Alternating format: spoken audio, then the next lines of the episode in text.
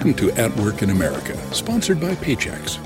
We welcome a wide and exceptionally impressive array of guests business leaders, HR leaders, academics, practitioners, consultants, and authors to talk about the most timely, relevant, and challenging issues that are influencing the workplace today.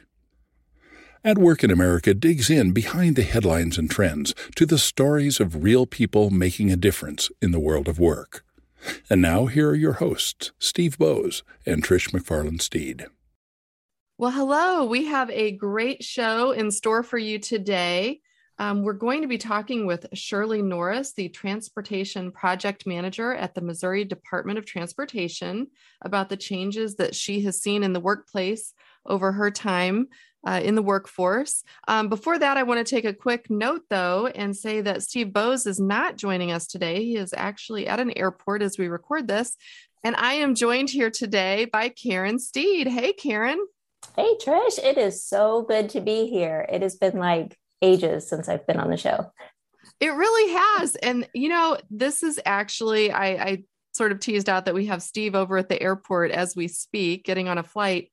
But this really was a show that made sense to have you on with me because um, this was a story that you found very compelling. We live just outside of St. Louis, Missouri. We're in, uh, you're in Red Bud, Illinois, and I'm in Waterloo, Illinois. So, um, do you maybe want to just give a quick, a quick little shout out to how you kind of heard about Shirley before we bring her on?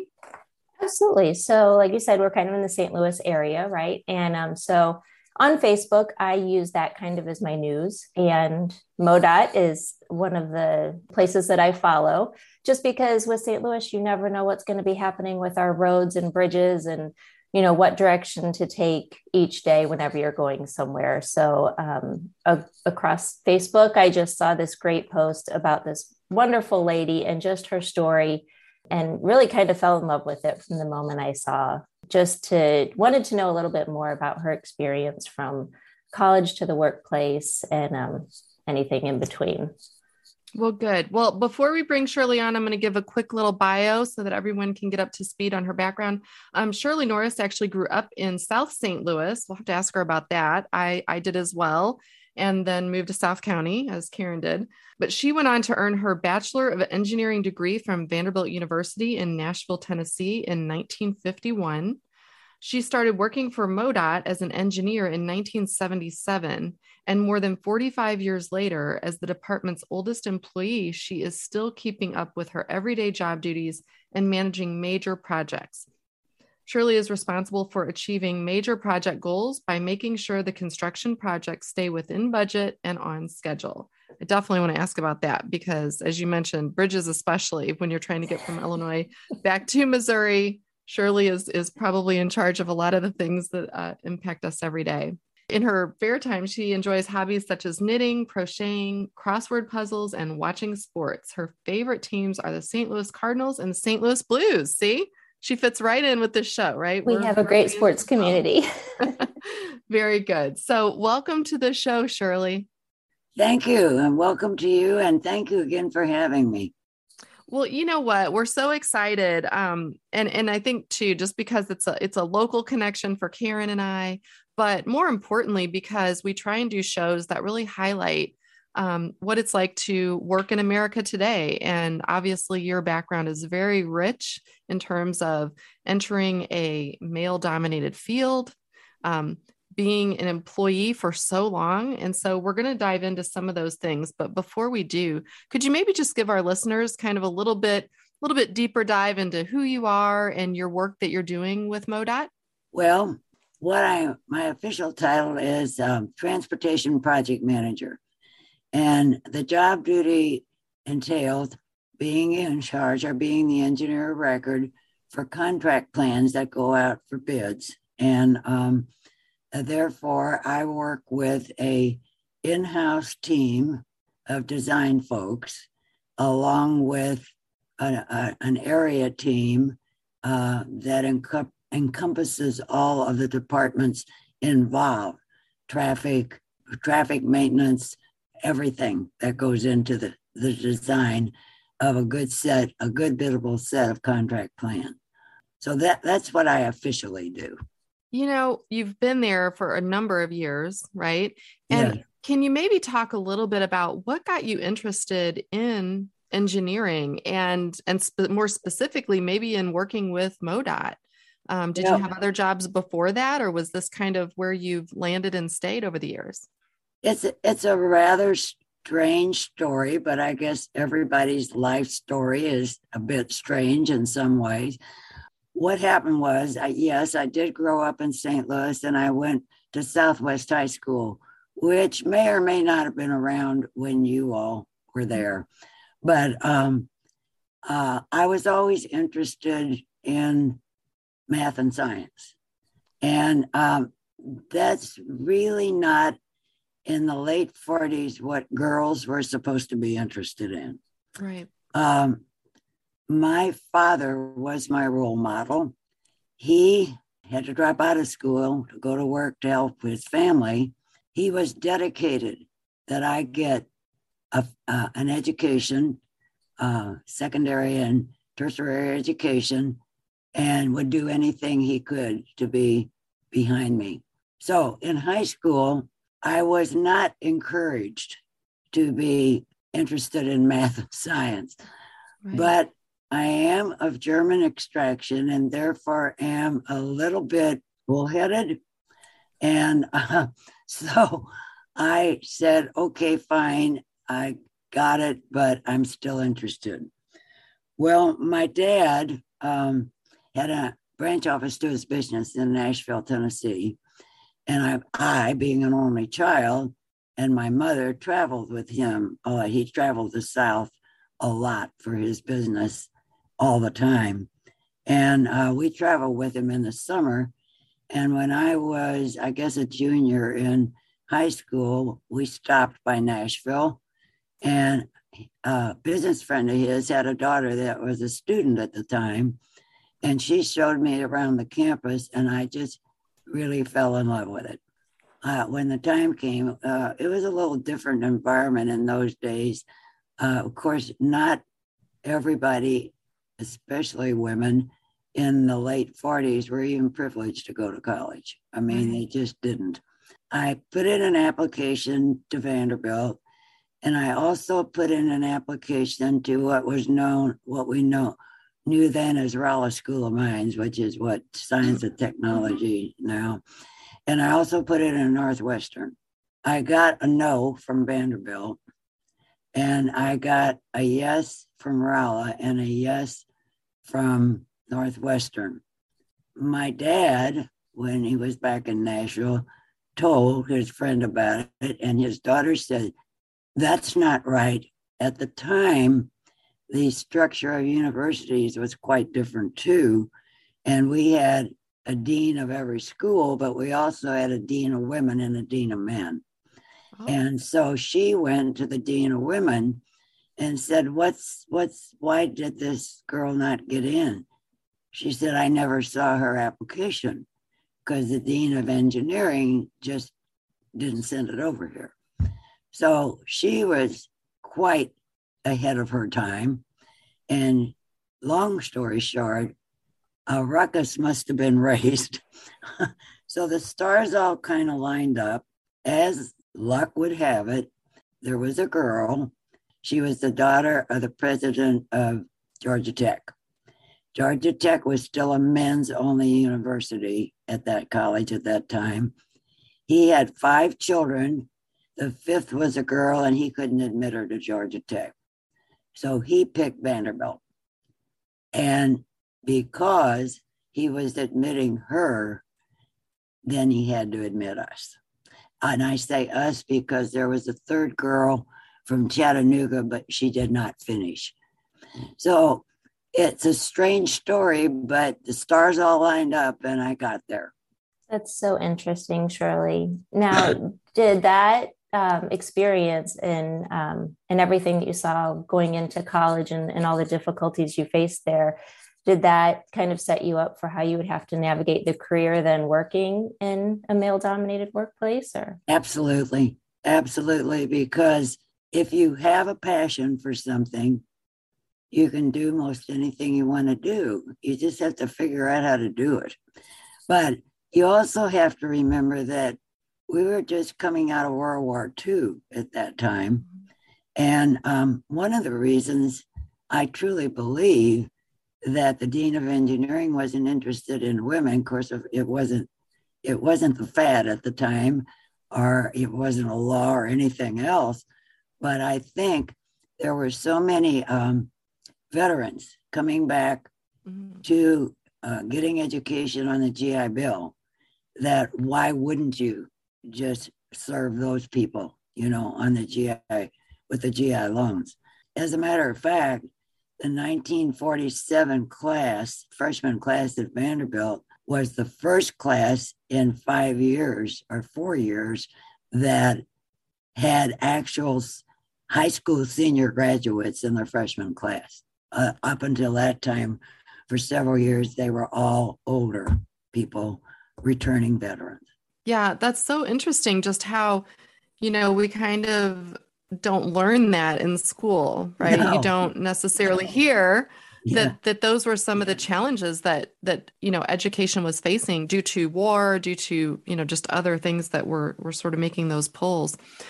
Do you think that in the time that you've sort of whether it was in college or in your career, you know, one of the things that we hear a lot of from organizations is this this inequity in pay and opportunities for young women, especially. Um, and I actually, before I get to my question specifically, just today was listening to NPR and they were talking about how women who are 50 and older, so I'm 51, they're talking about how we are now in the group of women who are being paid um, even less than what younger women are being paid compared to men. I'd love to just hear your perspective on on pay equity uh, over the last, you know, 45 50 years um, of being in the workforce. And or, or has that even been something that was talked about until recently? Um, i really don't i think you hear that there in your last sentence. I don't think it was openly talked about much yeah, up until recently. However i will tell you that um, working for a state taxpayer you know agency the money issue is all in the legislature's hands. Mm. We don't, they don't it's not like the private side at all. And, okay. you know, MoDOT gave me the opportunity after all those years of not, or being out of school and so forth, that I've always been very, very grateful to them for. And I, I really, I really don't think about the pay inequity too much because I know where how our salaries are set. And mm-hmm. I do know right now we're losing literally dozens of young people going to the private side because of that. So, right. Could you talk a little bit, maybe to some of the younger listeners out there who might be considering going to college and, and studying whether it's engineering specifically, civil engineering, or maybe just they don't know that yet. Maybe they're just interested in math and science, um, like you were. What kind of advice would you give someone, maybe a younger woman, um, on getting into not just the field that you did, but maybe even working in, in the private sector? Here's the advice I would give you uh, don't let anybody discourage you. Don't look at the bad side. Again, I'll mention I've learned over the years the people that are happiest at work are the ones who have a passion for what they're doing. If your work is not fun or rewarding, then you're in the wrong business. So don't give up. And if you have a passion for it, just keep on trucking. That is great advice um, I kind of want to look at, you know, we talk a lot about um, the future of work, uh, especially now, you know, since going through the pandemic and all the changes just that we've seen in the last few years. But, you know, being uh, with MoDOT for the last 45 years, you know, I'm sure that you've seen uh, the way we do work evolve, right? Even even just in the last five years probably but right. you know what are some of the major changes that you've seen you know either for for good or or for bad you know what stands out to you Well, when I first came to MoDOT in 1977, we were a very top down organization. Everything was decided, let's put it that way, in the Jefferson City main office, central office, whatever, you know, the division office. Mm-hmm. Over time, the whole work industry changed and the keywords became employee empowerment, employee uh, development. So I was very privileged in the late 80s and early 90s to be chosen to lead our work on a team of people statewide that taught what we call quality improvement. And that was focused on teamwork, employee empowerment, break down the silos, have everything equal across the board. And it changed our business and our work tremendously. And I must say, at Vanderbilt, I did learn a lot about teamwork. Mm-hmm. I mm. didn't realize that's what I was learning until actually it hit me when I came to work for MoDOT because I could see that there wasn't a lot of teamwork there very, very dedicated to teamwork. Uh, more eyes, more thoughts, more uh, more time gives a better quality product. It also gives you buy-in instead of being um, segmented or separated. You just do it because you have to be there. I don't right. want anybody to come to my core team meetings if they're not interested. If you got if you got other things to do, then you're wasting your time. So I'm very, very, very dedicated to teamwork and safety. I'm a big safety proponent. Uh, too much, too much driving distracted and all that business. But that's what I see as the biggest difference in when I first started here and now.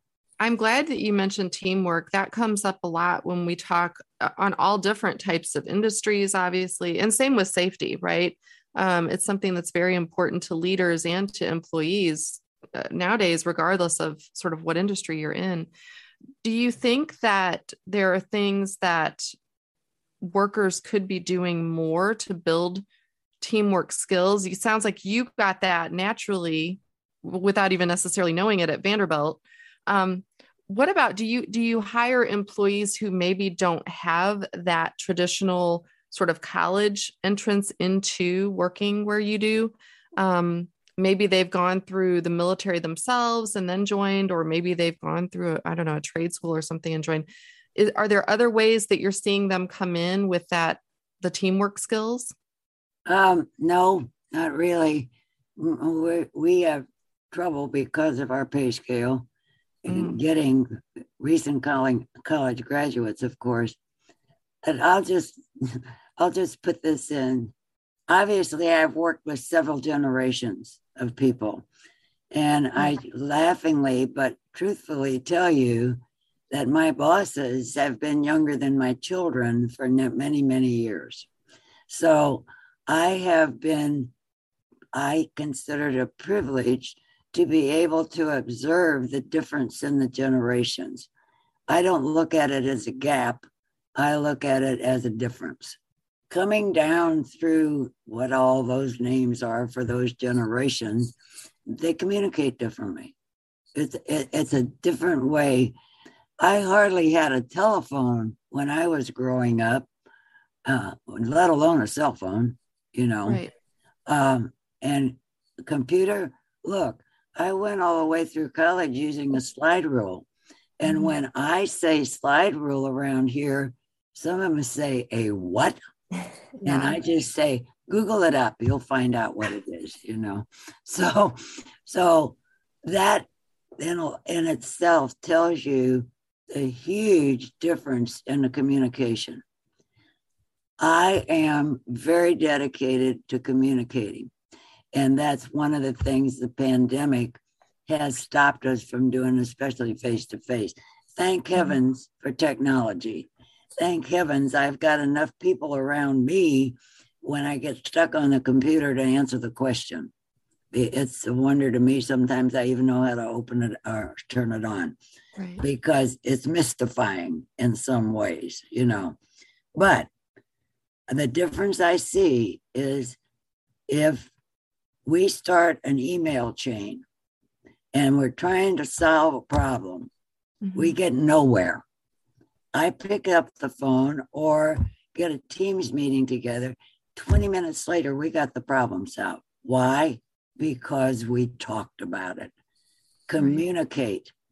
And when I say communicate, I don't mean just with your fingers on a cell phone or a keyboard. Talk to each other. They know when they send me an email, I'm going to get up out of my chair and walk back there and talk to them. I think that's a good one. I I was much like you, and I think Karen would agree. Um, you know, I'm I was raised uh, working for people who were in the baby boomer generation or the the senior generation. I think it was called before then. Um, it was very much about respect. It was about picking up the phone. It was about if I needed. I worked at in a public, large public accounting firm in St. Louis, PwC, and we would go walk down the hall if we wanted to speak with a partner we would we were told right. this is what you do and i was young but that was sort of how it was and it was definitely about offering respect to the people who are in leadership positions and that sort of thing and then as i've grown up and become a leader myself it's not necessarily that way um, i have children i have twins that are getting ready to graduate high school oh karen has goodness. Karen has a, a, daughter who's also graduating high school uh, next month as well. And so um, it's interesting to me. You you make a good point. They're always on their phones. They're always texting or using a social media channel, but they're not actually picking up the phone and talking or going in person.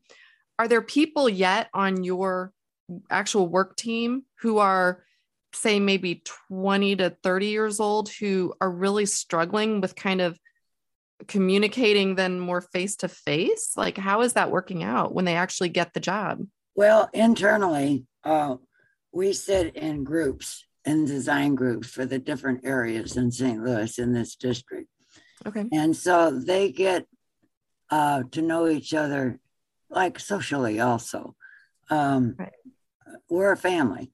Uh, my MoDOT family, I no doubt see more than my biological family, especially at the in the pandemic, you know. Right. But um, they get to know each other, but they still seem to think that professionally they don't communicate all of their concerns necessarily. That's what I observe. And I find out that I can pull the old person thing once in a while. I just go back and say, I'm a little confused here and somebody will whisper, "Watch out!" when she says she's confused. that means you're not. yeah. um, anyway, I think yes, with all the technology, they hesitate to communicate again. It's just about. Of course, you can tell I don't mind talking. You know, uh, it, it's part of life. So I'll tell you what I've also found. This is this this just was pointed out. I, I haven't gotten to see, I have four little great grandsons. They're babies, oh but goodness. they don't live here. They don't live in St. Louis. So I sna- see them on Snapchat a lot, which is wonderful and very, very good of their parents to do that. But what I see when I am privileged to be around them is the difference in how the technology is going to affect these babies, even more so than your teenagers. Right. They won't.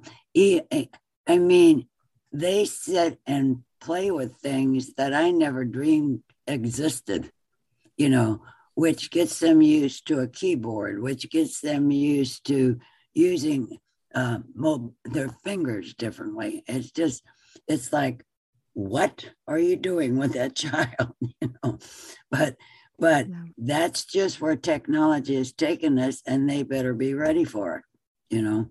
It's a whole different world, you know, like um, the, the environment that our kids are growing up in is very different than than what we know. I know I hear it a lot from our parents is, you know, they feel like it's not their world anymore.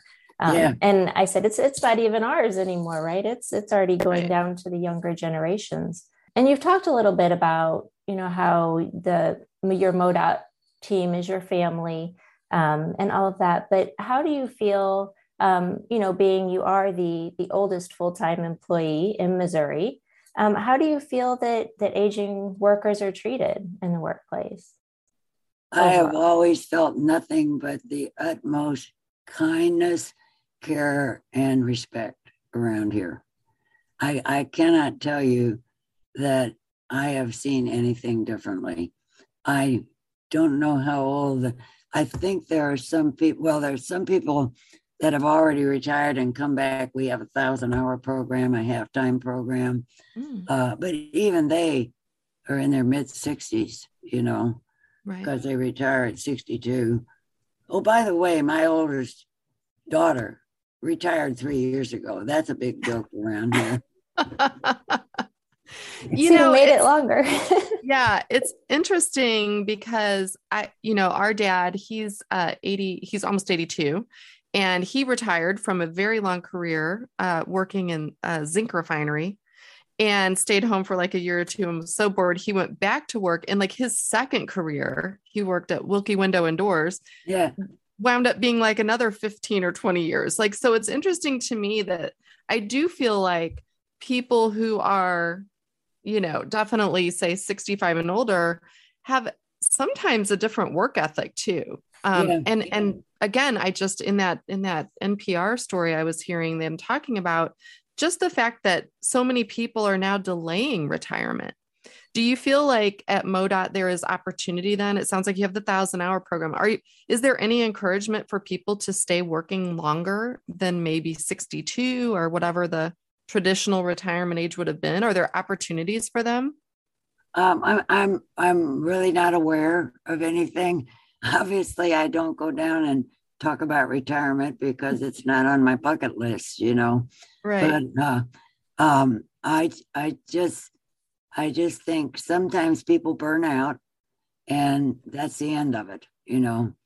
But sometimes it's just a matter of family or whatever or um, finances. Um, yeah, mm-hmm. yeah. What do you enjoy about work? Why you say it's not on your bucket list to retire? What do you most um, sort of get back and make your heart happy from from being at work? The environment, the atmosphere. Uh, obviously, I my kids are all grown and my grandkids are almost all grown. So, and I've been widowed for a long, long time. So um, I'm used to being alone. You know. Mm-hmm. Um, now I have good neighbors and they're really sweethearts and so forth. And my local kids come to see me, except for the pandemic but um, it, it it's a it's an atmosphere, and what I get out of it is a sense of, look, we had we had issues, we had challenges, we had things, and look, we got it done. Yay! You know, it's just like accomplishment. Accomplishment, yes. Yeah. yeah. That's good. I was going to say we need to take a quick break uh, and recognize our sponsor, and then we'll get back to, to the discussion. Um, this episode of At Work in America is sponsored by our friends at Paychex, one of the leading providers of HR, payroll, retirement, and insurance solutions for businesses of all sizes. Nearly one third of US employees say that their work schedule still remains unpredictable as a result of the pandemic, a factor they report is having a significant effect on their overall hmm. well being, from causing financial stress to feeling disconnected from family, and friends, and this appears to be affecting our younger generations the most. To learn more about all the findings and how you can optimize work scheduling to help better support your employees, visit payx.me slash schedules today. And we will put a link to that in the show notes. Shirley, I have I have a question here. So I did a little reading about you and and one of the things that we've learned, I mean, even just with talking to you today, right? You've achieved um, many goals over the years um, and, and all the things that you've done. But you did receive an award um, not too long ago, which was uh, the, it's called the Trailblazer Award by MoDOT. Can you tell us a little bit about what that award was for and, and how you got it? Well, um, it's an internal thing. And I don't know who decided to do it because it was a surprise to me. It was a huge surprise to me. They look at my life story as trailblazing. And I never really thought about it. Uh, it was it's just me. It's just like I told you, it's just what I wanted to do and bullheaded that I am, what what what I was lucky enough to do. But to be recognized by your peers is is something else again. It, it's it's mm-hmm. just awe inspiring, you know. And um, I've got it here in my office. You know, I look at it every day and and, and really say thanks for it. Um, that was about five years ago, I think. And of course, we haven't had a meeting the last two years. So, and now I'm on the committee to select the next one every year. So, it um, it, it, it has it has a special meaning, and, and it's a woman's organization. So it it does encourage the females in our organization to search out their own passions and and and their own promotions you know i was stunned i never heard of such a thing before at the time you know. I think it's really important that they're recognizing the good work you've done. And i i do think it's it's trailblazing the fact that you sort of had that support early on from your father to encourage you to pursue your dreams to make make those opportunities available to you. Um, obviously that's still something today that not all students have right and so we're still kind of fighting that battle of of getting um, really all kids um, those opportunities but especially young women you know encouraging them right. that there are op- options for them um, what what do you uh, maybe if you think of times when you talk with either you know your your children who might those that still might be in the workforce or even your grandchildren you know who are obviously in the workforce do they ever come to you and ask for any advice just on on, on your longevity or any advice at all on what they can be doing to kind of be trailblazers in their own right do you ever get that kind of a question well i i, I get i've always adopted a, um, a policy in my family if you want my opinion on something, you will have to ask for it. I am not giving you my opinion. My mother was just the opposite. So I got tired of that and decided, I, you know, she was uh, always had an opinion and I, uh, uh I didn't ask you. So, you know, don't do, I don't do that. Right. Uh, but when they do come to me and ask, it's usually about about an experience I've had or something that um, I can maybe counsel them on or so forth. Yeah, the, the local ones, particularly, of course, being some of them are in Denver, some of them are in Kansas City, that makes it a little harder, you know. But yes, they do, but I don't. You might, you know, but speaking of goals, mm-hmm. I that's another thing. I've always found it I guess you might say necessary in my life to have a goal. You know, I have, I have a long term goal or a bucket list, if you will. Some of it's mm-hmm. never going to happen, but some of it does. And my dad worked till full time till he was 86. Wow. So my goal, my mother never worked out of the home. My dad took very good care of us. And um, so my goal originally was to work as long as my dad did. Mm-hmm. Well, when I got to that, I had to set another goal because I reached 86. And then I got to 88. And, and then I thought, so somebody said to me after I passed 92 and 45 years within a couple of days of each other. So just think if you stayed at MoDOT two more years, you would have worked half your life there. I said, you know what? I need a new goal. That's my new goal.